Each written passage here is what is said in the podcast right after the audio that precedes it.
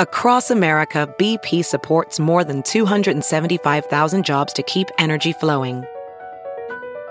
Jobs like building grid scale solar energy in Ohio and producing gas with fewer operational emissions in Texas. It's and, not or.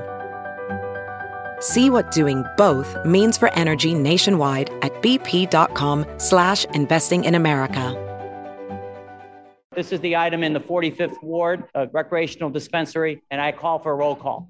We got a, a point of order here. Are we going to have debate or are we just moving into a roll call? He asked for a roll call, so I think we've got to proceed with the roll call. Well, here's a question then. If this is going to be the way we conduct business, then we'll not have the opportunity for debate. Wait, are we live? Oh my, so sorry, guys. I was listening to the latest city council meeting.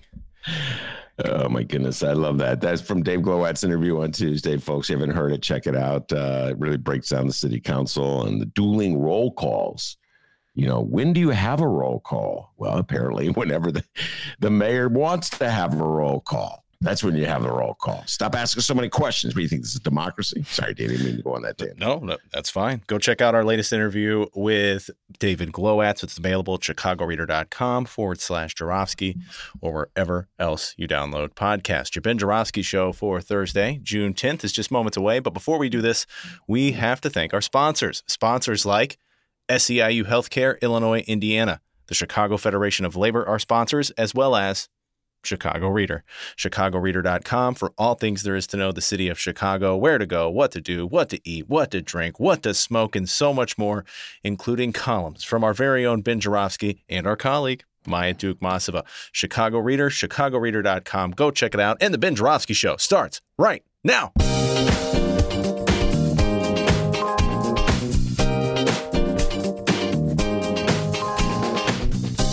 It is Thursday, June 10th, and live from my apartment and his attic, this is the Ben Joravsky Show.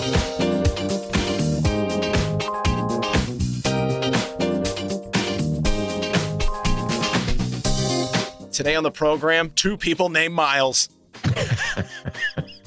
Miles Porter and Miles Kampf-Lassin.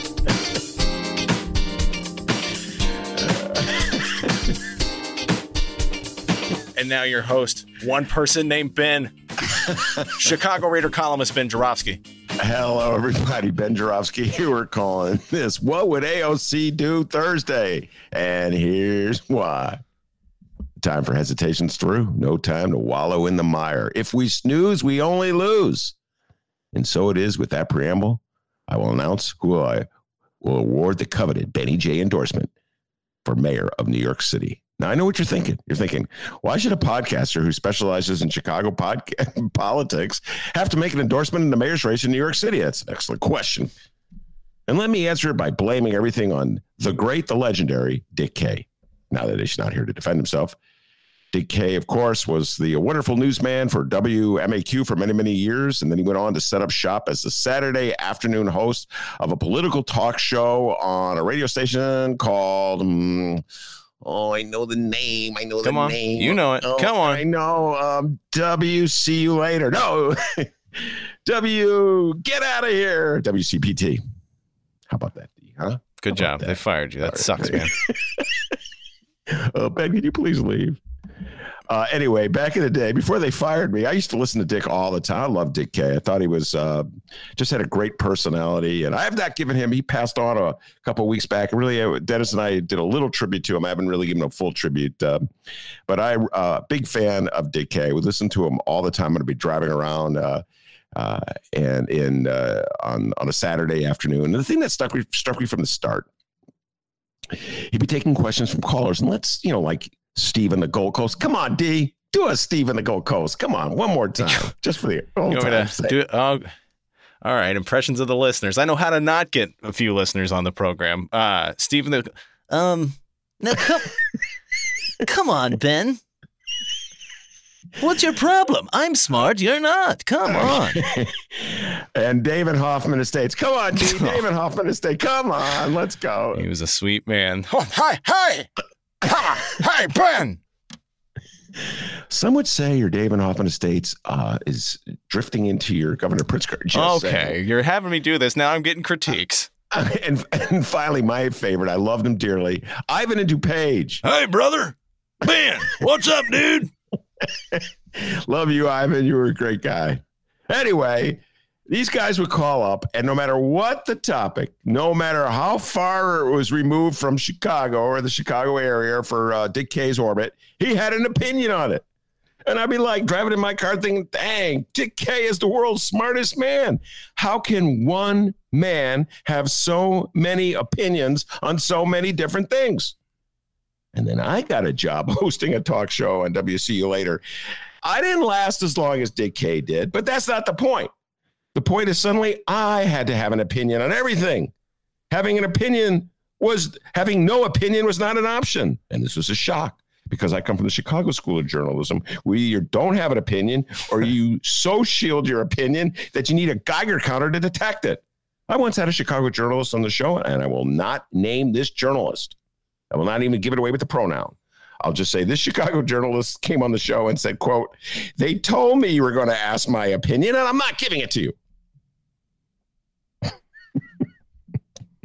Anyway, when you have your own show, you can't duck and dodge. You have to have an opinion.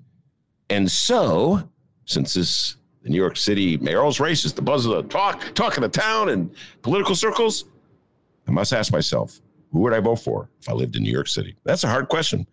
Mostly because I really don't know that much about each candidate. I just know little things that I read in the newspaper. And I've long learned not to believe everything you read in the newspaper, which is kind of weird coming from a guy who spent most of his life writing for newspapers. So when you have to make a tough decision, the first thing you do is you filibuster. You talk about other things in the hopes that people won't notice that you're avoiding making a tough decision. So first of all, you start by saying, when is the election? Well, ladies and gentlemen, it's the New York uh, Democratic and Republican primaries are June 22nd, and the general election is November uh, in uh, second, I think it is. Then you talk about the unique form of voting. It'll be ranked choiced, uh, where you prior- prioritize your choices, resulting in an instant runoff. Then you go on a tangent about how that's different than it is in Chicago. In Chicago, we have actual runoffs. Then you give an example. For instance, a bunch of people ran for mayor in 2019, and the top two vote getters were Toni Preckwinkle and Lori Lightfoot. Then you mention who you voted for. Well, I voted for Lori. Then you mention how about everyone makes fun of you for voting for Lori. Okay, Jay Marie, stop making fun of me. Lori told me everything I wanted to hear. All right. I was like Bambi eating out of her hand. And then you do a ba- imitation of Bambi eating out of your hand. That's my imitation of Bambi eating out of my hand. Brand new impression right there in the catalog. It, it'd be more like just think of a deer eating out of your hand. That's the deer swallowing. Then you take a break to play a song by Michael Girardi. That's the story from the editorial. Bow wow wow. Then you stalled so much time, you don't have time to really take the deep dive on who you're voting for. So you just sort of rush it out. Uh, Eric Adams, because I thought it'd be a good idea to have a black policeman who's dealt with criminal justice from all sides to try to rethink policing and criminal justice, sort of like Nixon going to China. Well, it's a theory anyway. But then I saw that AOC endorsed Maya Wiley. And so since I'm a lefty, uh, and as all lefties, I do whatever AOC tells me, I am wavering. I might, I might endorse Maya. And suddenly it's time to go on break. And so you go to break by saying, We've got a great show today, everybody's. It's Miles Day on the Ben Joravsky Show. Miles Porter talking sports, a little baseball. I had to bring him on to talk some baseball with him. Uh, and Miles Conflat, uh, Miles Kampf-Lassin, that's hard to say. From in these times, in these times, journalists talking lefty politics. Today. And he's the one who put the New York City uh, mayoral election in my mind. It was like we were talking about what are we going to talk about? Hey, how about talking about the New York City mayoral election? I've been kind of following it uh, and AOC as well. I've been thinking a lot about AOC and the power she has through social media and how many and how she just like a, a tweet from AOC uh, will get lefties like following it. You know, they just that that'll help them make up their mind. I guess I'll look at the bright side. It's kind of hard to know what the issues of the day are. So, what's AOC have to say? So that and all kinds of political talk uh, from about lefty politics and democratic politics from Miles Kampf-Lassin. But first, let's just start with uh, a little talk about sports. So I'm going to bring on our uh, baseball expert, Miles Porter. Miles, welcome back to the show. Thank you for having me. All right. Uh, there were three things I wanted to talk to you about briefly on baseball. And yeah. I just want to say, uh, Jim Coogan out there, if you're listening, we're going to do a Sox Cubs breakdown uh, right before the uh, City Series. Uh, you, Jim Coogan, will represent the White Sox, and Miles, although he'll protest that he likes both teams, will represent the Cubs. Uh, and we'll have a lot of fun uh, making fun of both teams in the city of Chicago. But before we do that, three things I want to talk to you about, about baseball. Uh, one is the fact that uh, there's this outrage that they're doctoring the baseballs mm-hmm. themselves. Pitchers are getting away with murder. Two, the theory, collective bargaining gets into union rights um, by some players that uh, baseballs, the owners change the way they make the baseballs depending on who's up for salary. Interesting little theory there. Uh, and then uh, finally, your thoughts on the um, the new uniforms of the Sox and the Cubs. The Cubs go with a Wrigleyville model, and the Sox have a Southside model. I have strong opinions on this, even though I really don't have any sense of style. uh, I will uh, just tease it by saying uh, the Cubs look horrible, and I cannot believe they call themselves Wrigleyville. What a disgrace! But anyway. we'll, we'll, go to that last. We'll start with the doctoring of the baseballs. This is a huge uh, issue in the world of baseball right now. Uh, Miles, you've played and you coached. So explain to people the significance of allowing pitchers to put kinds of like salve on a baseball. What does it do, and how does that give a pitcher an advantage over a hitter? Yeah. So when it comes to uh, you know doctoring the baseballs, uh, you know, you know one of the main things when it comes to professional baseballs is uh, you know pitchers having a better grip on their pitches, um, and you know creating more spin rate the more a ball spins, the more that breaking pitch is going to move. If it's a slider, it's going to move maybe a few inches over. Uh, if it's a curveball, it's going to break down even more. So what? So what these uh, what these substances do is it, it helps enhance uh, the pitcher's performance specifically with breaking pitches. Um, you know, they are throwing fastballs a lot harder now. It does help with that. But from the research that I've done, uh, you know, a lot of a lot of these curveballs, changeups, and cutters, they're moving a lot more, along with the fastball's velocities going up. That spin rate is causing the ball to move more, creating it, uh, you know, a scenario much more harder for a hitter to, you know, make contact with the ball or, you know, you know, make solid contact in general. So why is this just coming to everybody's attention now? Is it because the batting averages are so low, or is it because people are finally confessing uh, what they're doing to the baseballs? Well, you know, I think uh, this is this is something that's been going on in the MLB for for years now. This isn't really anything new. I, I do think a lot of it credits to uh, you know hitters hitters are struggling right now. Uh, you know, we're, we're seeing some of the lowest batting averages in the history of Major League Baseball in the modern era.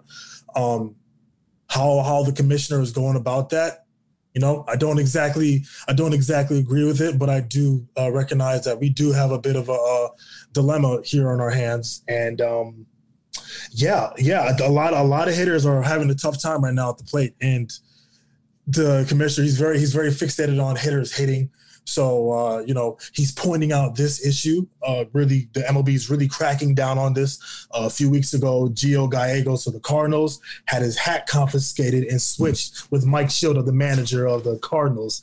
Uh, during a Cardinals White Sox game because he was suspected to be using a substance uh, in his hat. So you know, this is something that is there, there, there, this is something that the commissioner is really pushing towards right now, and you know, it's, all it's right. Crazy. So this this this brings up the, the obvious question. I'm all, I've been following baseball for many years, and uh, it just seems like baseball more than any other sport.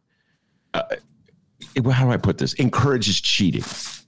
So yeah. the, I can't think in, in basketball, the, the sport I follow a lot. I can't think of cheating going on in basketball. Like in baseball, I could think of Sammy Sosa with the cork bat, Gaylord Perry, a great pitcher with a spitball, which uh, is gets to the point the advantage a pitcher will have uh, by making the ball the ball accurate. The Houston Astros stealing signs with a camera that's in center field, and then like alerting the the, uh, uh, the batter by banging a um, trash can with a bat. I mean, baseball players are always cheating. And of course, steroids. This, this, I mean, 20, 30 years of steroids. Yeah, yeah. Baseball players are always cheating.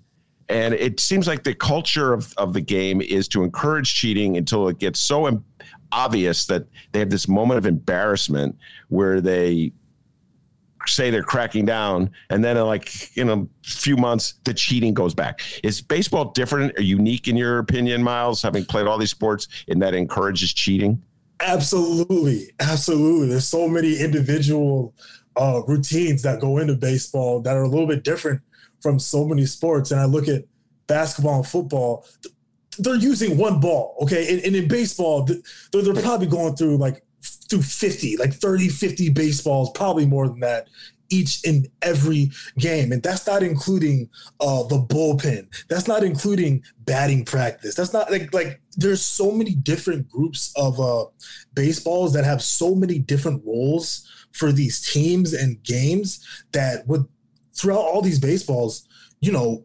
50 to 60 of them are bound to get uh, doctored in some sort of way. There's so many routines that uh, these pitchers are doing. They'll put it in their hat, they'll put it in their glove. Uh, they might have something in their mouth and they'll lick their fingers and they'll pick the ball up and start, you know, messing around with it in their glove. It's just, it's so much more of a, uh, a sport where you you're able to get away with this stuff uh, a lot more under the radar compared to football or basketball. Yeah, and they do seem to encourage like, well, this guy's really a, a smart baseball player because he's just getting away with cheating. Uh, speaking of cheating and speaking of doctoring baseballs, there was a theory. It's almost a it's a labor union uh, theory, collective bargaining theory that I saw put out by uh, some baseball players not too long ago. So uh, every year there's a debate over whether the baseballs that are used in Major League uh, for the season have been doctored in a certain way by the manufacturer uh, according to the dictates of Major League Baseball. And sometimes the baseballs are, are constructed in such a way that they'll come off the bat harder. So the batters will have an advantage. And sometimes they'll are constructed in such a way that they'll come off the bats uh, softer. So the pitchers have an advantage. Uh, and uh, so every year you watch as like there's some days years there's more homers and they go, oh, well, they've doctored the baseball to give the batters an advantage. So I just saw this theory and I so I had to ask Miles about this one and this this brings together my love for politics uh, and union organizing, etc. A theory uh, that's being put forth by baseball players is that Major League Baseball doctors the balls according to which players are going to be up for a contract in the upcoming year. So if there's a lot of pitchers who are coming up for contracts in the upcoming years. They'll mm-hmm. doctor the baseball in such a way to give the batters the advantage. And so when the pitchers go before the owners uh, to negotiate their contracts, their statistics will be lower. The worse, and so they will have less of bargaining power with the uh, the owners. Conversely, in this instance, next year there's a lot of batters, Javy Baez being one, who uh, Kris Bryant being another from the Cubs, who are coming before. Uh, their contracts are expiring. They'll be negotiating a contract. So, oh my God, isn't that a coincidence? Uh, the baseballs are coming off the bat with less velocity. It's hurting the batter. And so Javy Baez will have lower numbers, and Kris Bryant would have lower numbers when they go to negotiate. Miles Porter, your th- thoughts on this? Do you think Major League Baseball is doctoring the baseballs in order to be cheap in negotiations with its players? You know, I think I think each year the, the baseballs are definitely uh, being uh, buffed or nerfed in different scenarios. Uh, as you can see in 2019, some of the most home runs in a season in total. And then you look at 2021. I mean, there's so many players that are struggling. I don't. I don't think it's directly linked to um, specifically players and their contracts coming up in like arbitration. I think it is the indecisiveness and incompetence of the commissioner of baseball. Uh, he doesn't know what he wants to do. He wants hitters to hit more. Uh, you know, but you know, now we have these issues with these baseballs, so he wants to consider moving the mound back, like like an inch or something. Um, I really just think it is the commissioner not being very decisive on what exactly he wants out of the MLB right now. He's very he's very uh you know he's very taken away by you know fans fans looking and fans watching and everything and all of that.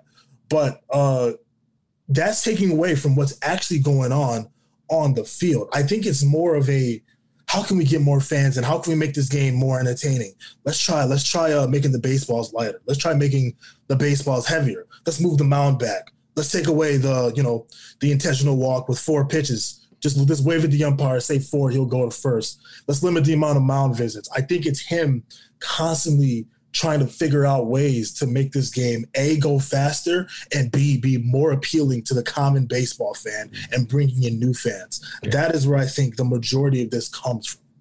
All right. Uh, I am actually kind of leaning with you on that one. That conspiracy theory. I, I need more evidence of the. It's not that I cannot believe right. that baseball would do something like this. I mean, come on, this is baseball. Their legacy in terms of being behind the times on every freaking issue of, of importance, starting with whether they would even let black people play the the game yeah. uh, is known. So they're p- capable of anything. I just need more evidence of this. We're going to close with this, Miles. Uh, the Sox and the Cubs. Major League Baseball has a new promotion strategy where they allow uniforms for a brief time uh, that uh, are sort of related to the cities that the teams come from. They're following basketball, did this as well.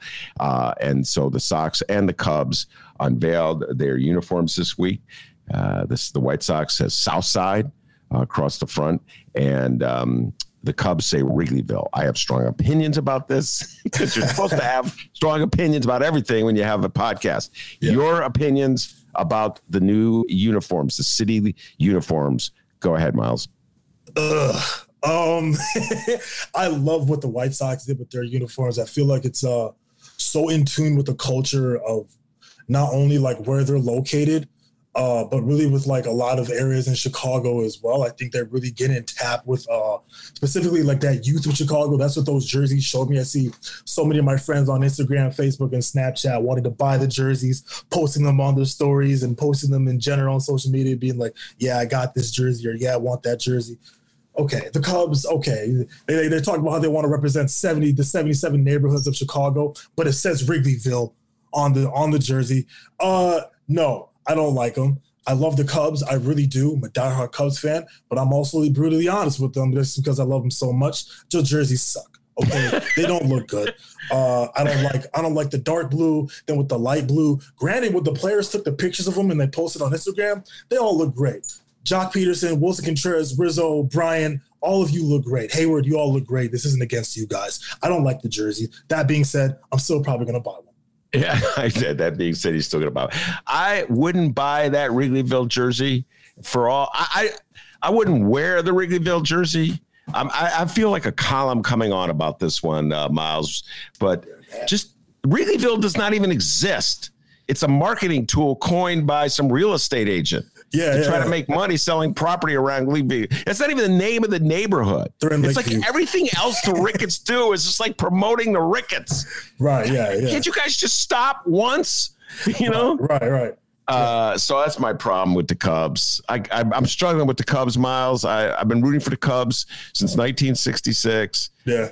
But it, every every day it's something. I just did a story the other day about uh, electioneering, uh, voter suppression uh, by the Republicans, and I got into how in Nebraska they um, the the the Republicans and Democrats came together to come up with a commission that would be non-partisan to to draw maps, and it was vetoed by Pete Ricketts, who was the governor of Nebraska, who's one of the Ricketts who owns the Cubs. It's just politics. It's like, oh no, another Ricketts behaving badly, and uh, it makes it really hard for me to continue rooting for the for the Cubs. It's such a different demographics of culture with the Cubs and the White Sox. You go to a Cubs game, you you you physically see there's a difference in the type of fan that's there compared to when you go to a Sox game. It's just it's just different. And I'm not saying it's a good or a bad thing, but you know, I think because the Sox have a let's be honest, they have a more diverse fan base. Yeah. I think they understand that very well, and they've always understand that along understood that along with the Bulls as well. And I think with the Cubs, they don't understand as much as the White Sox do, just because they don't have that demographic like the Sox do. It's kind of a more one sided demographic that they have. Granted, they have Cubs fans from all over the world, including me, myself, being a young African American male who would love to play for them someday this is just the truth and i think that has a big uh you know role in you know why we have these whatever whatever these city connect jerseys are the cubs had compared to the sox all right, fair enough. And by the way, don't hold against Miles Cubs uh, Ricketts whatever I say about him. All right, the guy can hit the hell out of the ball. You should give him a tryout at least. Maybe I'll change my attitude. If Miles Porter's played for the Cubs, I probably soften my stance on the Ricketts family. Uh, Miles, thank you very much for taking the time to talk to us, and uh, we'll be talking to you real soon when you come on for that Cubs Sox show, probably in probably next month in July. All right. Awesome. Look forward to it. Thank you for having me, Benny. All right, very good. That's the great Miles Porter. Now we're going to go shift over to the other Miles, Miles Kampf-Lassin, pride and joy of the South Side of Chicago. He's not wearing a Wrigleyville T-shirt. He's wearing a South Side T-shirt, uh, and uh, longtime White Sox fan. And both of us, coincidentally, will be at the Sox game tonight. And that's a small where we're not together, but we will both be in the stadium to, at the same time. Correct, Miles? That's right. We'll be nicely socially distanced out there. And our, uh, I, I, don't have my uh, Southside jersey yet. Unfortunately, I think they're still sold out. So I'll, maybe I'll pick one up at the game. Do you have an opinion, one way or another, about the Cubs jerseys, the ones that say Wrigleyville on the front? It's ugly as hell. I mean, especially next to that Southside jersey. And I mean, you know, the Ricketts, there's that. They're like, you know, they're they were doing fundraisers for Trump at the Wrigley Field and stuff. And also, I mean, what's going on with the vaccination rates? Jake Arrieta, they gotta they gotta, you know, get in shit. The the, the Sox have been at the 85% rate since since like May or something. And, you know, Cubs still aren't there. I got a problem. Yeah, I have a this is we this was not on our list of topics, but I've been struggling with this. So get your thoughts on this. Base uh, athletes that don't get the shot. I saw that there was this is an issue for the Bears as well. I just saw this. Uh, the the golfer last week, uh, Rahm, who had a step down from on Saturday, the day before he was in first place in a tournament. He had to leave the tournament because he tested positive for COVID. Obviously, he hadn't got the shot. What like what is with the athlete? I understand. Okay, I get it. There's a lot of MAGA people out there got their doubts about getting the shots. But if your livelihood is directly linked to your ability to stay uh, on the field or, or to just stay eligible, you would think that automatically would put aside your concerns about the shot, which, by the way, have not been warranted by anything, any evidence of people getting sick or damaged from it. Uh, and also, what about the owners uh, just saying making it a mandate. Your thoughts on all these things, Miles? I I think in that particular environment, a mandate might actually make sense because you know you're putting the health of your fellow teammates and as well, kind of the fans uh, at risk, and it's you know very simple just to take the shot and be put in a better position, both in terms of safety and in terms of you know everybody having a certain level of trust and comfort. I mean, that's the issue in these uh, bullpens is that they aren't allowed to um, you know take off their masks in the bullpen. They haven't reached that 85% threshold that impacts the team, you know, and how you interact. I think that there's rules of governing going out to dinner with your teammates, how many people can be in a hotel room. There's all these various things that, you know, most teams now have past that threshold. But yeah, the Cubs not being there is a is a real problem. So I think that it might be a place where um, you know commissioners or managers might need to step in. You know, I just I like to point out uh, uh, something about the reaction of of MAGA to this.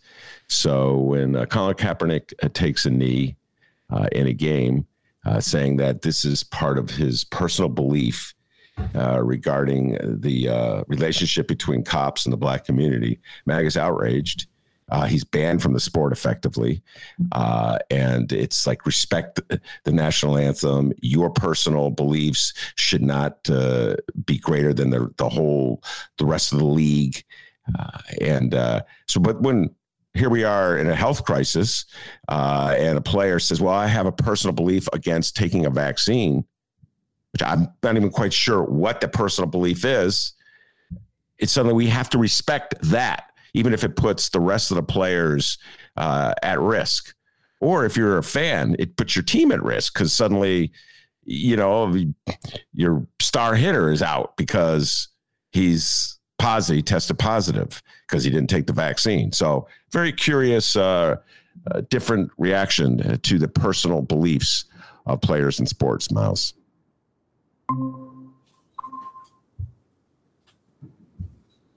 Miles, are you there? All right, yeah, we, we, lost him briefly for a minute. All right, let's shift from sports and we'll move on to politics. Uh, the th- we have like four things I want to get through with you uh, just on our list today. Let's start with uh, AOC. uh, Congresswoman Ocasio Cortez has been on my mind a lot lately. I've started uh, noticing, Miles, the, the, obvious, the huge impact she has. I was joking about this at the outset, saying I'm, I've decided I'm going to hold off on making an endorsement in the New York City mayor race uh, because uh, uh, AOC has come in with an endorsement of someone different than the one I was I was leaning toward. I was spoofing the the big impact she has um, with folks of the lefty persuasion. Let's talk a little about AOC, her influence, and how uh, she uh, uses it in various races. Well, you can see it most impressively in New York. I think that she has helped to now consolidate some of uh, the left flank and the progressive movement there uh, behind Maya Wiley, which was unexpected, I'd say, considering where the race stood even just a few weeks ago. Um, you'll remember in 2020, you know, she came out and endorsed Bernie Sanders and helped to revitalize his campaign after that heart attack. Um, and you know the squad came along with her, and it really injected new life into that campaign. Obviously, you know, didn't work out perfectly for Bernie, and uh, I don't have huge hopes for Maya Wiley either. But um, so I wouldn't call her, you know, a kingmaker or queenmaker or what have you necessarily. But I think it just exemplifies how big of a role she plays uh, in the party. And, you know, she's not just dictating where people should go. I think that she is also reflecting, in a sense, how movement organizations are operating. I think that's her role as a movement politician. You know, when she came into office, Corbin Trent, who worked for her and was part of Justice Democrats, he um, he announced he said, "Look, she came here. She was elected by a movement, and she's going to govern as a representative of a movement." And I think that that's unique. But there are certain politicians now that are following in that mold.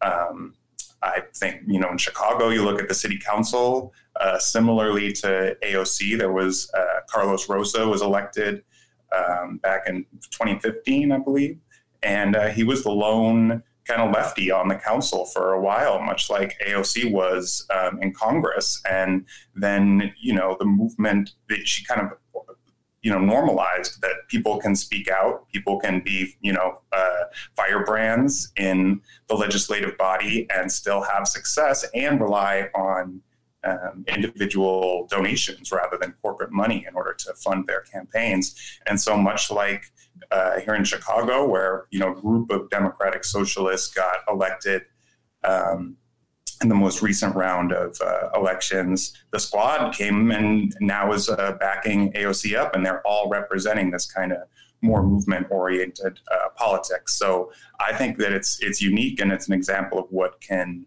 uh, happen not just when you have somebody who is as skilled, uniquely skilled as AOC is, but also somebody who can um, bring the movement with them to the halls of power.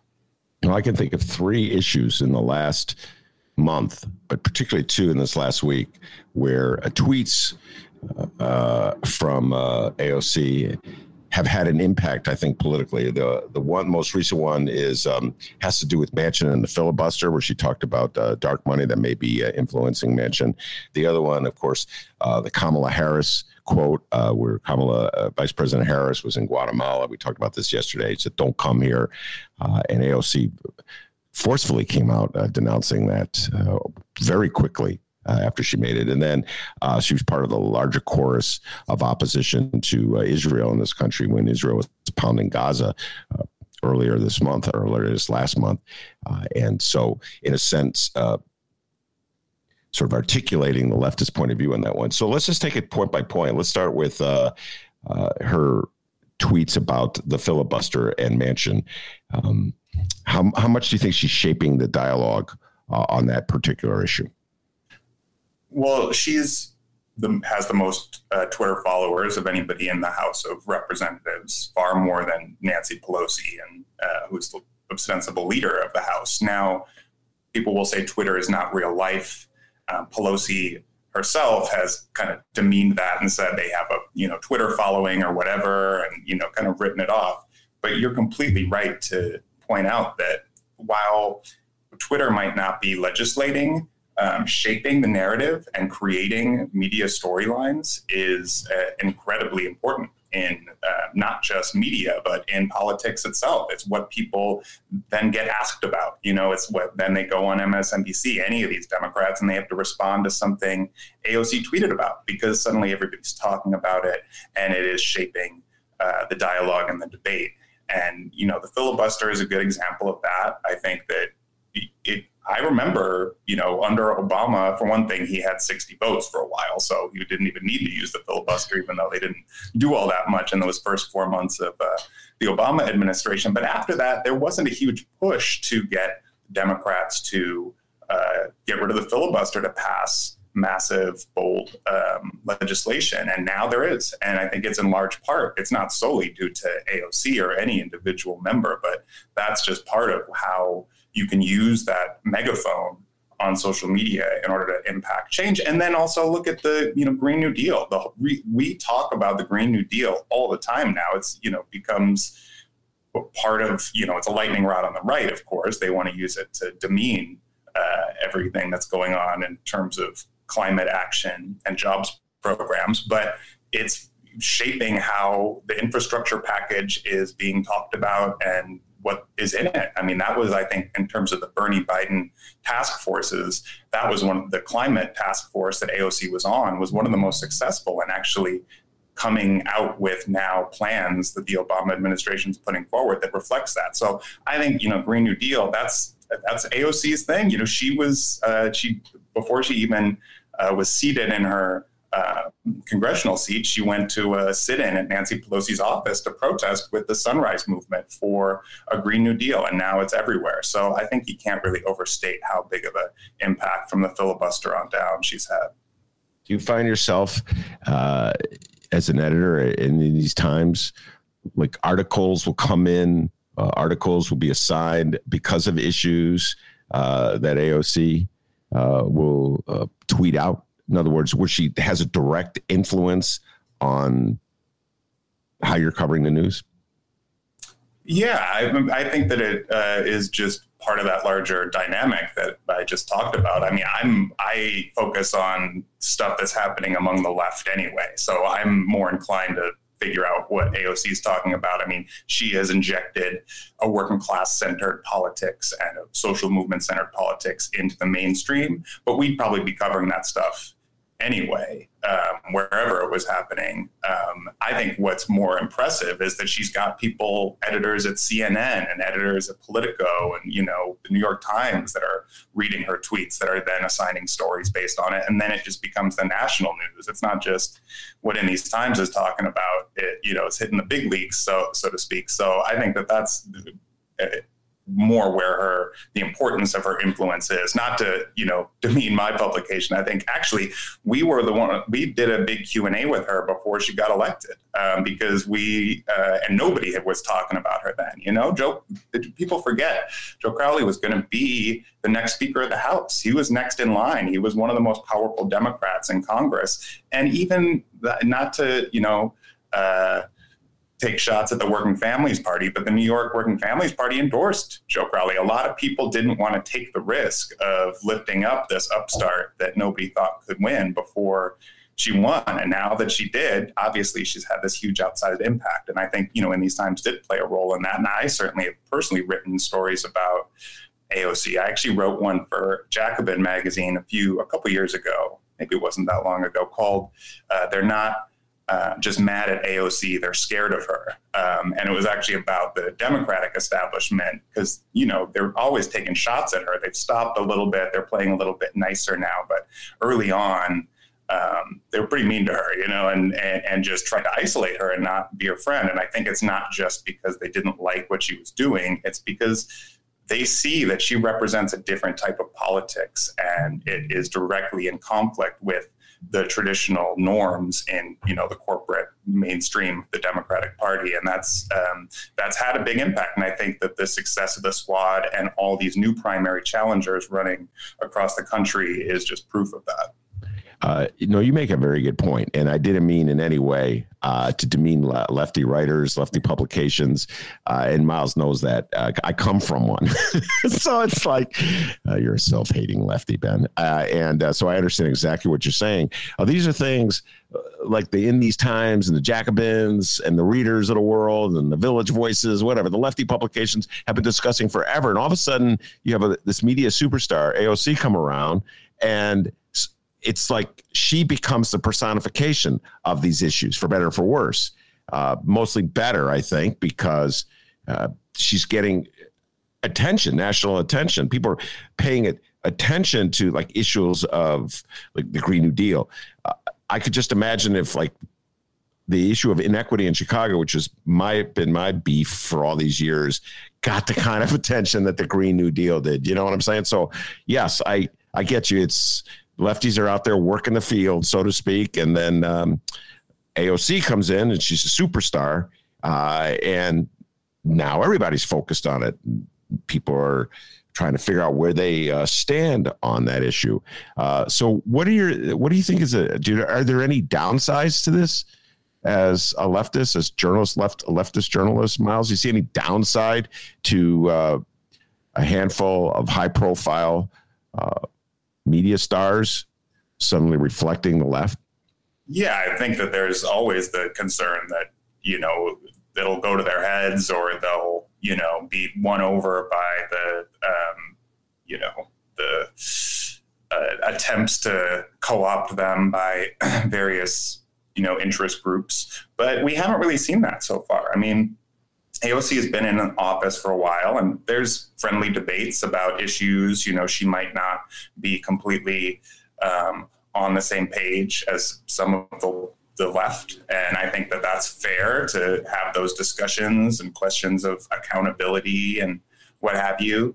Um, but it would have been very easy for somebody like AOC, who ran with the support of uh, the Democratic Socialists of America, to, once she got into office and got asked all these questions about democratic socialism and you know, being called a radical and all that stuff, to kind of, if not disavow it, at least say, ah, that's just one thing and, you know, pivot completely.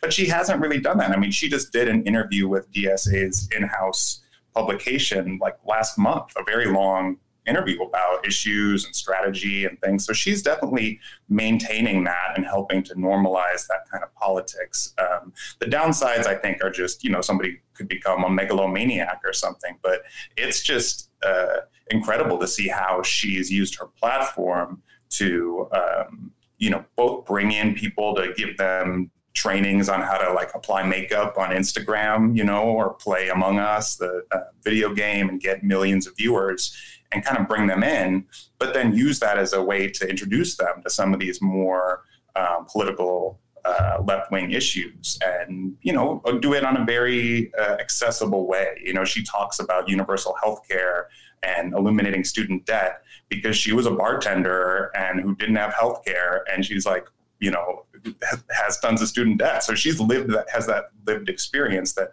my generation has experienced. We came of political lives during a financial crash and Iraq war and, you know, uh, course, student loan crisis, healthcare crisis. So, you know, she's very reflective of that. And I think that helps to um, ground her. Not to be too fawning. I mean, there's plenty of things that I've been like, I wish she would have said something different or better or what have you. But all in all, it's pretty um, more than I think a lot of us could have expected. Now, that doesn't change the political dynamics in Washington. Um, but in terms of popularizing the left and its ideas, it's pretty good. Yeah. Uh, all right. Let's talk about this. Or her latest uh, uh, intervention and move away from uh, AOC and talk about the race itself, mayor of New York City. Uh, I always, I've, I have an interest in New York politics, even though I've never lived in New York, uh, just because some of the characters are so interesting. That's part of that. But also, to one degree or another, I feel that where New York goes, in terms of its municipal elections, other cities will follow to a certain degree. And this goes back to the 60s when John Lindsay was running. And I thought about, and he was like a counter force to the big city mayor tactics of our own Richard J. Daley uh, in, uh, in Chicago here. Uh, and so New York uh, is emerging from eight years of Bill de Blasio, who ran as uh, I was sort of like the opposite of Rahm Emanuel.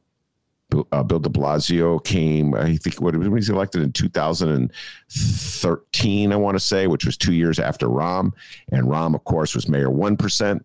Bill de Blasio is running very much uh, as a progressive and uh, the opposite of Rahm Emanuel. And as a lefty, I was uh, emboldened from afar when de Blasio was victorious because I said, okay, now we'll see what uh, everybody called them progressives, what a progressive does uh, running a big city. Here we are eight years later. Uh, your thoughts, Miles, on the legacy of Bill de Blasio? Uh, yeah, it was not exactly what we had, uh, many of us had, had hoped for. We can just, you know, kind of say that much. Although I got to give him some credit and de Blasio administration for really trying to go out on a high note here, you know, and they're um, as the city is getting. I was actually just in New York a couple weeks ago, and it's when they started to lift uh, those rest- restrictions, and the city is more livable. I mean, they've created, for one thing, this is a gripe I, of course, have that I just got to get off my chest. They have uh, they've actually kind of transformed the urban landscape there because they've allowed, um, and de Blasio's administration has done this, they've allowed these businesses, bars and restaurants and other businesses to build out patios so that they can have more outdoor space in the parking that's in front of the storefronts. So if you walk down the streets of New York, it's like a city transformed because there's all these unique, interesting structures that have been built out across the, the streets. Chicago, we got this privatization parking meter deal, and so we can't do anything you know? And so it's it's it's just sad you know that the chicago looks exactly the same there's a few weird like pods that some restaurants built outside but new york is completely different. So i got to give de blasio credit for that and just kind of pulling back some of the restrictions on nightlife. Now there's you know people using public space uh, throughout the day. Now there's you know been some fights over that because the NYPD is enforcing their own rules around this stuff. But um, yeah, I don't think that De Blasio was willing to take on corporate power in this in the city of New York, and that is fundamentally the issue. You know, real the real estate development lobby and um, finance capital, and those are what make you know New York City this financial powerhouse. But they also kind of strangle the life out of the you know working class of the city, so to speak, because they keep on leading to higher costs and lower wages and the inability for and, and ultimately just uh, establishing austerity. And i don't think we've seen that fundamentally change. There has been some progress. I mean he did get universal pre-k going and there have been of course some policy uh, successes but um, you know, I don't think that in terms of either, you know, of those issues trying to rein in finance or the real estate lobby um, or even excessive policing that we can give uh, A grades to Bill de Blasio. Yeah. Well, I think of uh, on the first front, uh, the disappointment I feel, uh, to your point, uh, was uh, symbolized by his and Cuomo teaming up to offer the world to Amazon to move its corporate headquarters there. And they were part, of course, of that insanity. It just seems so distant from where we are now as we are emerging from the pandemic. I always like to remind people it was what two or three years ago that uh, mayors and and states throughout the country were uh, just offering obscene amounts of money to the world's richest corporation to come and set up a headquarters in their city with all these uh, inflated promises of benefits for the city that that really were just, I think, made up numbers, uh, like fantasies being spun by PR people. Uh, we in Chicago and uh, Illinois uh, were also taken by it. Rauner and Rahm were offering untold billions. They never did tell us how much. The whole thing was shrouded in secrecy. We were, they literally told us, stop asking questions about this. This is too important uh, to get Amazon to come to our city. So we're and Amazon has asked us not to reveal any of the details. So stop asking us. It's when I think about it, Miles. It's just it, it's like how blatantly it was just a giveaway without any strings attached, without any oversight, without any transparency. Can you imagine if they had a similar attitude about negotiating a contract with the teachers union? Shut up. It's too important to give the peace with the teachers. We'll let you know what we're giving them when we're done. You know, it's just, I mean, that was where we're at. And de Blasio, I mean, he wasn't unique in this regards, but I had higher hopes. He was part of that chorus. Uh, and conversely, it was AOC who spoke up when she was elected right. against, she's the one who got toppled that deal in New York City when she spoke up against it, and all the others politicians started running uh, to catch up with her. But um, that was my uh, disappointment with Bill De Blasio, and uh, I'm just wondering: are there any other official? You, first of all, do you share that disappointment? And also, can you think of any other politicians, local leaders in a position of authority who handled it differently, handled corporate handouts differently than De Blasio? Well, I don't know. There's uh, if there's other um, big cities that uh, Amazon was supposedly considering in their sweepstakes. What a what a real national shame that whole ordeal was. Uh, everybody groveling at the feet of you know the richest guy in the world to come and grace them with. Uh, his company's presence. Um, and really, I hope that this, uh, what actually happened, the coda to all of this, puts you know to rest all these arguments about the need for corporate handouts because they you're right that deal in New York got killed.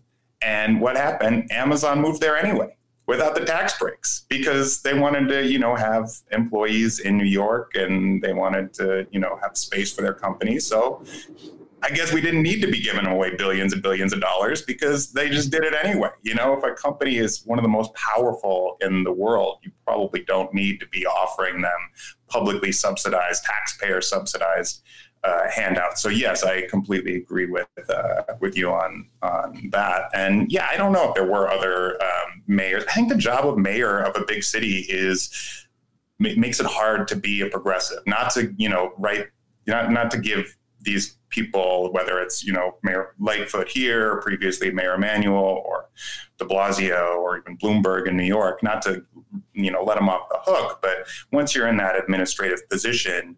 Um, it's more difficult. I, it's hard to think of many examples. Obviously, we have Harold Washington here decades ago, but it's hard to think of real, you know, progressive uh, mayors in recent history that have run these big cities. Even Eric Garcetti in New York, people have you know tons of uh, complaints about how uh, he handled that role. So um, I think we need a new model. I'd love to see it. I mean, L.A. L.A. Yeah, well, LA. No, Eric Garcetti in L.A. Go exactly. ahead. I'm sorry. Yeah, yeah, yeah, exactly. So I mean, but maybe we'll see it in uh, Chicago in uh, 2023. We'll see. All right. Before we get to there, I want you to uh, take a deeper dive in what you said. I wrote it down. Uh, the job of mayor makes it harder to be a progressive. Yeah. Uh, and this is something I've been wrestling with for a long time. Explain what you meant by that. Well, you're in a position where you're managing these massive bureaucracies for one. And so I think that it, rather than being able to kind of lead the way on legislating, usually people that are thrown into that position are trying to just kind of handle crises. And they face massive pressure because, for one thing, there's always this um, fear of capital flight, and that's what um, is always invoked. Is that okay? You want to do this? You want to you want to you know raise progressive taxes? You want to do a financial transaction? Well, guess what? you know all the corporate money that provides the tax base and all these jobs they're all going to leave so you know you can't do that right and and so that constricts it a lot of that i think is just fear that comes with the institution itself i don't think it's necessarily borne out i mean if a you know trading company is based in New York, what are they going to do? Move to Wyoming where they have lower tax rates or something? We just haven't seen that. So I don't think there is much evidence, but that fear is pumped into people. I think as soon as they enter into those offices, and it changes their outlook and their approach and what they think is um, politically feasible. So that's basically what I mean. I mean, I, am sure there's plenty of other examples. I haven't worked in a mayor's office, so I don't, you know, know. I don't haven't seen all those pressures, but that's certainly what I've heard from people that have worked closely with um, administrations in different cities across the country. Yeah, that's a good point. That's a uh, the issue that that fear of capital flight uh, is always stoked. Uh, I, I noticed this uh, to a certain degree with uh, Mayor Rahm, and he was never a progressive. never a lefty. He utterly hates the left in the Democratic Party. I, I can't even call him a self hating lefty because he was never a lefty. Uh, but he, he experienced a part of this phenomenon the crisis, the day to day operations of running a big city or being the person in charge of everything that happens in a big city. I don't think he anticipated that and it overwhelmed him, particularly when it came to crime and to murders. Uh, Mayor Rahm, when he came to Chicago, was going to use Chicago to brand, build his brand. And so that was going to be like bring NATO to town to make Chicago an international city, cut all these deals with uh, major corporations to have them move to Chicago so he could look like a mover and shaker and build his Rolodex, uh, beat up the Chicago Teachers Union so he could send a message that he's a Democrat who's not afraid uh, to take on the left. These are the things that Mayor Rahm was going to use Chicago for. Uh, and then suddenly, all of a sudden, he's being held accountable and responsible for murders that took place in neighborhoods he never cared about. And he didn't know how to deal with that. And that's part of the struggle of Mayor Rahm in that first four years uh, that ultimately led to um, him burying Laquan McDonald, uh, the video of the Laquan McDonald murder. So I see your point. It's also the issue of how to deal with uh, the realities day to day. And I think we're Bill de Blasio, another stumbling point was he never figured out how to deal with the issue of uh, police and the black community. And uh, he got into a fight early on. I don't know if you remember this with the police union in New York City, got ugly after, and then he began to move right to try to repair damage and win over police officers who he was never going to win over in a million years anyway. Your thoughts on all that?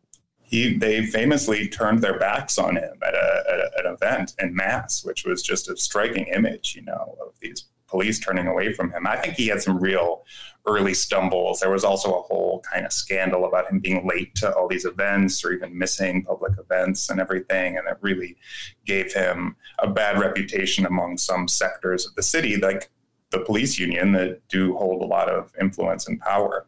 Um, and I think we see that reflected a little bit here too. I mean, in that you know Mayor Lightfoot is not beloved by the Chicago Police Department, and yet she is making all these overtures to protect and support them, and um, really not be in conflict. And I think we saw a similar thing in New York, where you're right, they were never, he was never going to win over the support of, you know, the rank and file police uh, officers, NYPD officers there, and they still really don't like Bill De Blasio, but he changed his whole, you know, he ran against stop and frisk. That's one of the reasons he won the mayorship, um, is because he was going to end that practice. And while that officially ended, clearly, you know, racist policing is still very alive and well in uh, in New York. So I think for me, I think there's this bigger question of people in these positions they want to retain as much power as possible and we won't we don't have to get into the elected school board fight here but i think that's another example where you know you want being in that position you want to um,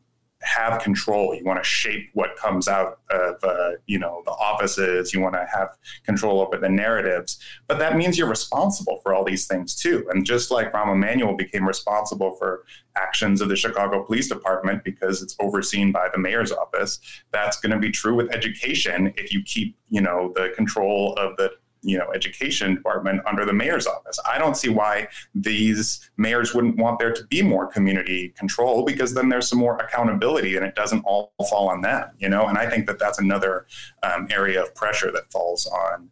Um, people that are in these positions. Not again, not to let them off the hook, but I do think that that's you know more of a structural issue in how um, these offices are run. Well, I can tell you right now, since you just raised the issue of elected school board, it's on my mind a lot these days. I just think that uh, in Chicago, the notion of how we run a city is to have all the power vested in the all powerful mayor, as I like to jokingly call it, the all powerful mayor who controls absolutely everything. So we feel secure as a people because there's never a moment when that all powerful mayor isn't looking out for our best interest. That's kind of like the mindset Chicagoans have had going back to days of Richard J. Daley. Uh, give all the power to the mayor.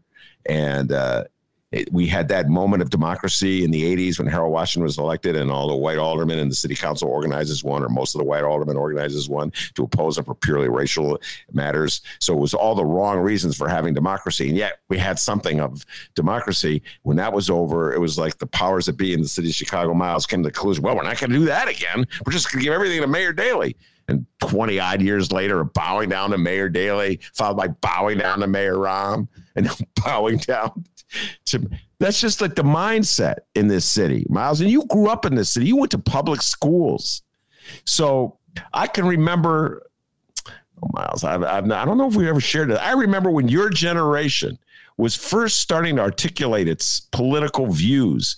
And I don't know if you were the one of the kids that went before the Chicago Board of Education, but it was your classmates at Whitney Young who were protesting the real dumbass testing policies that the Board of Education, Chico and Vallas had implemented at Mayor Daley's request. Some really dumb multiple choice test.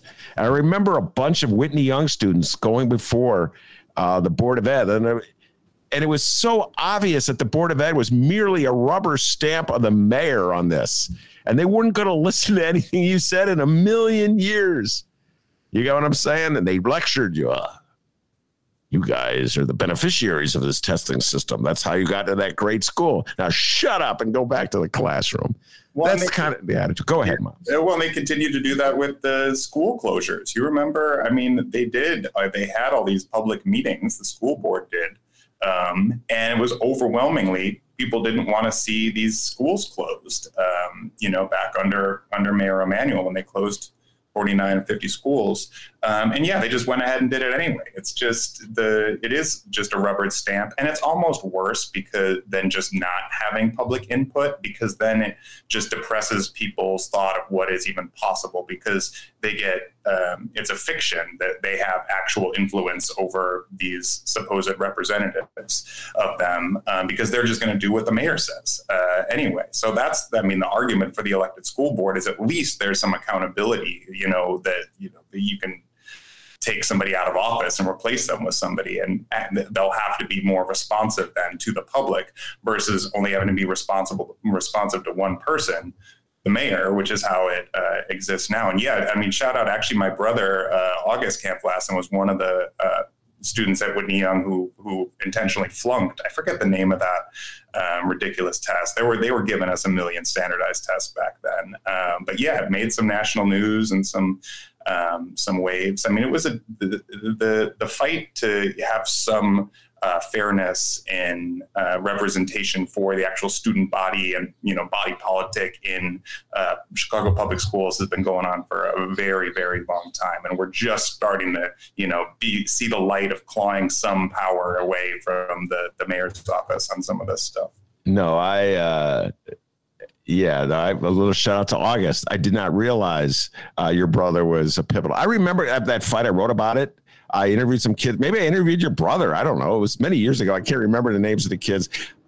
Uh, but to me, the symbolism of that fight, where you had some students who were actually paying attention to what was going on around them uh, and took the time to come and protest it, and the shock and dismay of the Board of Education, just like the, the people in the city, like the, the general attitude was, How dare you question this policy? This is the policy of the mayor. This is where we're heading as as a, a society. And then of course they like threw out all those dictates basically over the years. You know, they were flunking kids left and right, uh, Miles, during your time.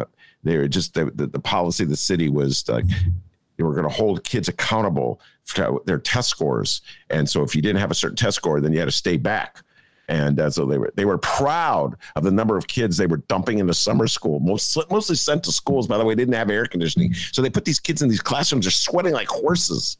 they call this great education. People complain about it. It's like shut up. The mayor knows. So this is why I have a hard time. You got me going here, Miles. This is why I have a hard time you know, joining the chorus denouncing a, uh, an elected school board as though it would, it's been educational paradise for the young scholars of Chicago public schools for the last 40 years. I, I think most people just have their eyes closed, Miles, when it comes to Chicago sometimes. You know what I'm saying? They're so afraid of what might come the chaos that might come from if we do things, God forbid, any differently than we're currently doing them. So let's just keep plowing ahead. Exactly. And if anything, you know, we've come through just this horrid year of uh, a pandemic, and it's really, I think, made us rethink a lot of what, or hopefully has made us rethink a lot of what has been normal and what is, you know, we've come to uh, rest on. And I think the fight over um, reopening the schools is a good example of, you know, we need to have some collective voice of the people that are living under the conditions that are set by you know, oftentimes unelected officials. And hopefully we'll, we'll learn that lesson and we won't just rush to return back to normal. Although you're right, all of the forces of stasis are, you know, invoking, you know, we gotta, we can't change anything because it'll, you're right, lead to some kind of anarchy or chaos. It's like, we just lived through kind of anarchy and chaos. And maybe that, maybe we should make some changes in how we think about, you know, public policy and give people a little bit more voice, a little bit more say in over how they spend uh, their lives, whether it's at work or whether it's at school. I mean, I think that that hopefully is one lesson we can take from this past year. I, I, hope you're right. And I'm going to withhold the temptation to go on another riff about the elected school board. And I'll, I'll, I'll switch gears by just saying uh, Maya and I will be returning to the hideout for First Tuesday. I'm going to take this moment to plug this uh, July 6th yes, the hideout will be, uh, we're coming out from the pandemic. It's been a long, long time. We're going to do an outdoor show, and it's going to be dedicated to an elected school board. So we have people uh, on both sides of the issue. Delia Ramirez uh, has agreed to come. Uh, she'll be there. She's the House sponsor of the elected school board bill. So anyway, I just want to give that uh, shout out to that uh, event. And I'll be railing. I'll be continuing. Miles, I'll be some old guy on a bench and a, and a an old socialist in a on a park bench at age 90, railing about the city. Whatever, I can't stop myself. All right, uh, let's move on uh, to national and close with the discussion of what you called the folly of bipartisanship. I told you before the show I was going to steal the concept, claim it as my own, and not give you any credit, but I just couldn't pull it off. My conscience got to me. So uh, that is a Miles uh, coined phrase, the folly of bipartisanship. Uh, I agree with it wholeheartedly.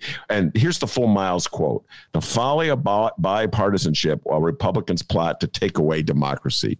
I was, Miles, I was going to steal that and use it. Nobody would know that you came up with it, but my conscience got to it. Uh, sort of uh, go on a riff about this, Miles. What you're uh, what you're getting at the folly of bipartisanship while Republicans plot to take away democracy you're too honest of a journalist, Ben. That's the problem. Yeah, I know. they just picked it up. Uh, I think we're stuck in a weird, you know, uh, interregnum period right now where we are, you know, there's been this massive piece of legislation passed, the American Rescue Plan, and um, there's a lot of backslapping and excitement about how you know, we, we were able to pass a pretty major piece of legislation um, that would actually benefit working people in this country. Um, but a lot of us thought, okay, well, this is we're going to you know rev the engines here and get going and start passing some of the actual democratic uh, agenda, which is expansive and deals with issues ranging from you know healthcare and education to, of course, voting rights and infrastructure. And what do we see? It, it, we, it, it's now June, and they're still squabbling over you know how pay fors and the and the Republicans Joe Biden uh, presented two bills making up his infrastructure bill that would total about $5 trillion. And the Republicans are offering about two to 300, uh, you know, uh, billion dollars. That's that's how do you you know that's not a legitimate negotiation. That's just them trying to um, run out the clock basically until that there's no more um, political appetite or political will to do this uh, these type of major policies. And then hopefully by 2022 if it's still just more obstruction much like we saw in the first term of uh, obama then the republicans will ride a wave under you know people that are unsatisfied with inaction in washington even though they're the ones that are you know putting us into this position. And and, and democrats are falling for it. I mean that's the um, biggest issue. Now, I, I know there's probably people that think there's a strategy that's going on, and I know there is, you know, Bernie Sanders, for example, who's the chair of the budget committee, is already putting together a reconciliation bill, which is the way that they passed, Democrats passed the rescue plan. Um, that wouldn't require Republican support, that they could just pass on a party party line vote. So that is happening, but that's kind of you know Bernie's backup plan that he's trying to get Biden and the Democratic leadership on board to just go ahead with, and others are too, of course, Pramila Jayapal in the House, other progressives. Um, but what do we see publicly is still just you know trying to negotiate with these Republicans who've made clear that uh, much like you know McConnell said under Obama, their number one goal was to make him a one-term president. They they didn't succeed at that, but they did succeed in you know uh, stopping his agenda from passing. They, he said that he's 100% focused on stopping Biden's agenda. That's what Mitch McConnell said. We should take him at his word, you know, and that's what these Republicans are telling their own audiences back home is like they're going to Washington to stop, you know, the socialist Joe Biden from radicalizing America, and so they're you know opposing him. Well, then that's they're they're not you know negotiating in good faith, and we should accept that and move on, you know, and use the levers of, of power that are clearly are available because the Democrats, as I said, just did it by passing that rescue plan. And so if you could do that, do that for infrastructure and end this filibuster so that we can actually protect voting rights in this country because Lord knows that Republicans have made clear their uh, goal is to rip to shreds any last remaining, um, you know, threads of, of, of, democracy in this country, and they're they're having success doing that right now. So um, I know that there's even arguments within the Democratic caucus over the best way to approach that, but we should not expect that Republicans are going to come to the table. Um, and actually try to do anything to protect voting rights when they're the ones that are trying to take away those rights. Yeah, no, I, I this is a point I continually make in the show, uh, is that suppressing the vote and taking away voting rights and making it more difficult for Democrats to vote is the key for Republicans staying in power. So the notion that there would be bipartisan support for a voting rights bill is ridiculous because clearly their strategy is to go in the exact opposite direction to hold on to power. And uh, that's why I had a laugh. It's just at the Republicans in the state of Illinois who decry the power play by Democrats here uh, to. They're suing them, right? Yeah, they're suing them. Oh, taking it the federal court. You know, that's the other thing. Remember what phonies. You know, they're always talking about tort reform, which means limit your ability to go to court. Like you, you go to a store and they sell you a, a coffee pot, the thing blows up and it burns you and scars you. And so you file, you call Jim Coogan or some lawyer like Jim Coogan, you file a lawsuit and they say you're destroying the economy with your needless lit- litigation. And what's the first thing they do when they got a gripe when they lost? The little crybabies that they are run, run, run to federal court. Look for some judicial lackey of Donald Trump, some appointee of Donald Trump to bail them out. Miles, the Republicans, they are Sorry. just such frauds, man. Unbelievable frauds, the Republican Party. You mentioned something uh, I took notes on. I want to get your thoughts on this. Bernie is, uh, as the head of the budget committee, uh, is sculpting a reconciliation bill. How serious do you think uh, Joe Biden takes Bernie? Or maybe it's not the way to phrase it. Uh, how how much uh, sway does do you think Bernie Sanders has with Joe Biden? Do you think he's somebody that Joe Biden relies on, turns to, depends on, listens to? You know, the way I don't know, maybe Joe Manchin has that kind of access. Uh, I've seen all these Republicans get shepherded into the White House to meet, negotiate uh, with uh, Joe Biden. Do you think Bernie Sanders has that kind of access with Joe Biden? I, I don't know exactly the level of access. I mean, I'm sure they're in regular conversation, and I know that both Bernie Sanders and Joe Manchin are part of the small group of uh, legislators that Biden does meet with fairly regularly. It's a group of, I think, eight or so.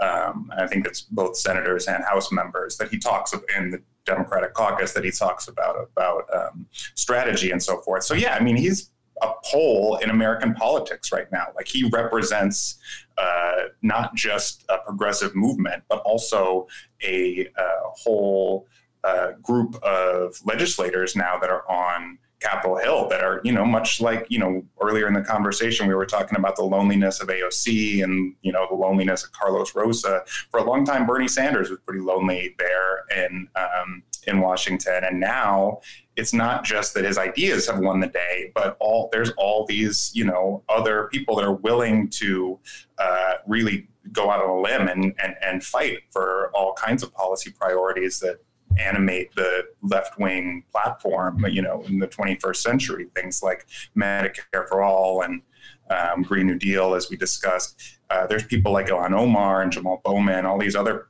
folks. So I think that Biden looks at Bernie as somebody who's, you know, a player who's obviously he's been in Washington a long time. He has the budget committee. He's a serious politician who's had this massive success with that American Rescue Plan in terms of structuring that and helping to shepherd it through uh, Congress. So yeah, I think that that's very clear. But do I think that Biden like shares Bernie's politics? No, I don't think that, I don't think that that has has changed. But in general, I think Biden has shown himself throughout his career to, if nothing else, move with the political winds, you know, as they change. And I think he understands right now that just looking at the polling, you know, the the left's agenda is the popular one. And the more that he leans into that, I think the more political and electoral dividends that he and other Democrats up and down the ballot are going to see. So, do I think he thinks about things that way, I, I, I think he wouldn't have Bernie, you know, in such a high profile position if he didn't realize that at least there's, um, you know, there's a lot of power in what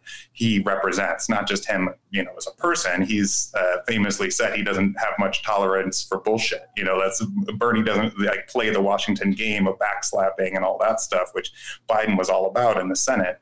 Um, he's a kind of a different creature. Um, but he also is clearly knows what he's doing and is able to have success. I mean, we'll look back, I think, at um, Bernie Sanders as one of the really most transformative um, uh, politicians in in modern American history. Yeah, no, that uh, when you said that uh, Bernie doesn't do the bullshit, it just flashed in my mind that that classic Bernie meme from uh, the inauguration where he's sitting alone all by himself uh, and listening, and he's huddled against the cold. He's wearing those mittens, uh, and it just sums up Bernie Sanders. You know what I mean? It's just like he's not with, uh, he's not part of the crowd. You know, he looks, he looks like he's not afraid to look a little dorky. And I say that as a guy who looks totally dorky, so don't take it wrong, Bernie Sanders. And you know, he's not worried about if he's cool. He's just he looks a little frumpy, and you know, he's he's all about business. Uh, so I'm I'm hoping Miles uh, that Joe Biden listens to you. I think we're almost at the state where it's like put up or shut up time with Joe Biden and uh, no more footsies with the Republicans. I'll be talking about this with David Faris tomorrow, ladies and gentlemen. Uh, he's got a lot of feelings on this one.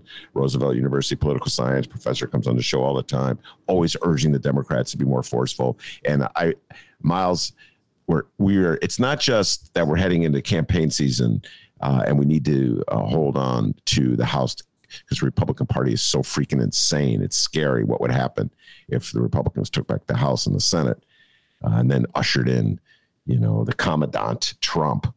Uh, but it's just, I think the country could use uh, the programs that, uh, like an infrastructure program, and I just. I watch the debate and I see the the Democrats just drifting right. It's just like a replay. Uh, all the time, just like with the notion that somehow or other uh, unemployment benefits are keeping people out of the economy. This argument that's coming out now, and that's why restaurants can't get people to work in them. It's just totally overlooking the impact of closing the borders and immig- the, the cutoff of immigration on what have on the restaurant industry, or uh, just the the whole the way the restaurant industry is heavily dependent on tipping as opposed to just giving someone an honest wage. All these other factors out the window. The Democrats are sort of creeping over to that Republican side of things. So I think it's put up or shut up time, Miles, with the with the Democrats. Like show, play your hand, and show what you stand for, and uh, let the chips fall where they may. Your thoughts on that? I agree. I think there's uh, we're I think we're past that time. Actually, I think it's you know that, as I said, that Republicans have made very clear what their strategy is. And it's not just to say we're not going to negotiate, it's to falsely claim that they're negotiating while meanwhile just trying to gum up the works and for one thing, get Democrats to negotiate against themselves by doing things like, you know, they've already kind of agreed to change some of the, you know, not include uh, increasing the corporate tax rate, for example, as a way to pay for infrastructure. That's one of the things that Biden supposedly agreed to already in his discussion. So you get Democrats to water down their own stuff, and you you know wait out the clock and then you back away and don't support it anyway and then you leave democrats with a worse bill and with all the you know political liability of having waited so long i mean i think that's one of the things we saw with uh, Obamacare. You know, it was negotiated with Republicans, but then they didn't end up supporting it anyway. And I think that the American Rescue Plan, the you know the COVID relief bill, is a good example of a better way and a different way to do things. Just forget about that, and then just pass a big bill that's really popular that people will like. The infrastructure bill is crazy popular. The one that Biden you know proposed is we're going to fund childcare. We're going to you know, give some paid leave. We're going to, you know, invest in actual physical infrastructure. They're going to create a civilian climate corps, you know, kind of a New Deal like program to get uh, young people into the workforce to actually build the uh, green energy systems that we're going to need to combat climate change. These things are really popular, and the more you negotiate against yourself and just wait out the clock, yeah, I think that you're you're just shooting yourself in the foot um, electorally. And some people really get that. I think that's why you see there's a big, you know, push in the um, progressive, uh, the Congressional Progressive Caucus to do just that, to stop, you know, this charade of making nice with the Republicans. But again, I think that that's part of Biden's nature and how he um, thinks about how policy is made. He thinks that it's better if it's bipartisan. It's too bad because if you remember back a few months ago, they were saying, well, it is the, the rescue plan was bipartisan because Republican voters supported it. And that's how kind of the White House was saying they thought about bipartisanship. I was really excited by that because I was like, oh, well, if that's what they mean by bipartisanship, then yeah, we just pass a whole, whole, whole host of progressive stuff that actual Republican voters like. But instead, it seems like now they're getting back to bipartisanship means trying to get you know, Mitch McConnell to support an infrastructure bill. Like, no, no, that's not ever going to happen. So, yeah. The folly of bipartisanship while Republicans plot to take away democracy. Miles Kampf-Lassin said it, and it's so true. Miles, uh, before we let you go, anything you want to promote from in these times that people should know about?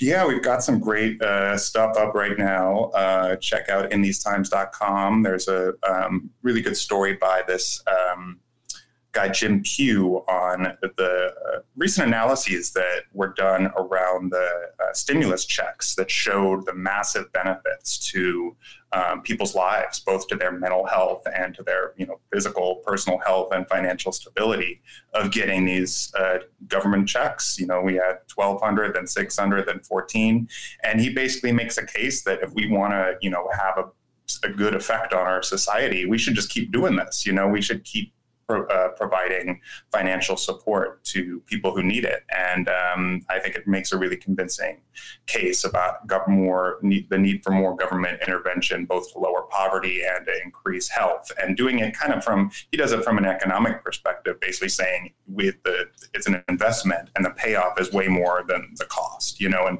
everybody screams, "How are we going to pay for it? You can't pay for it." Well, look at all the costs that we're incurring by people having to go to the emergency room. Look at all the costs costs that we're incurring by, you know, people can't, um, uh, Walmart employees can't afford health care and they can't afford buy foods. They're on food stamps, they're on government programs. There's huge costs to that that we could eliminate by just um, providing people support and raising wages. So, um, so definitely check that out. And, um, yeah, you can follow me on Twitter at, at Miles uh, K. Lassin, and I'll be publishing more stuff all the time. And you sign I really recommend people sign up for the In These Times newsletter because uh, it goes out every Saturday, and it's just a rundown of all the stuff we publish uh, online each week. Um, and it's a lot of good stuff. So you can sign up for that again at inthesetimes.com. All right, very good. Uh, Miles, thanks so much for taking the time to come on, and uh, maybe I'll see you tonight at the White Sox game. Yeah, go Sox. No, no, go, go Dolphins. Been waiting to hear that one.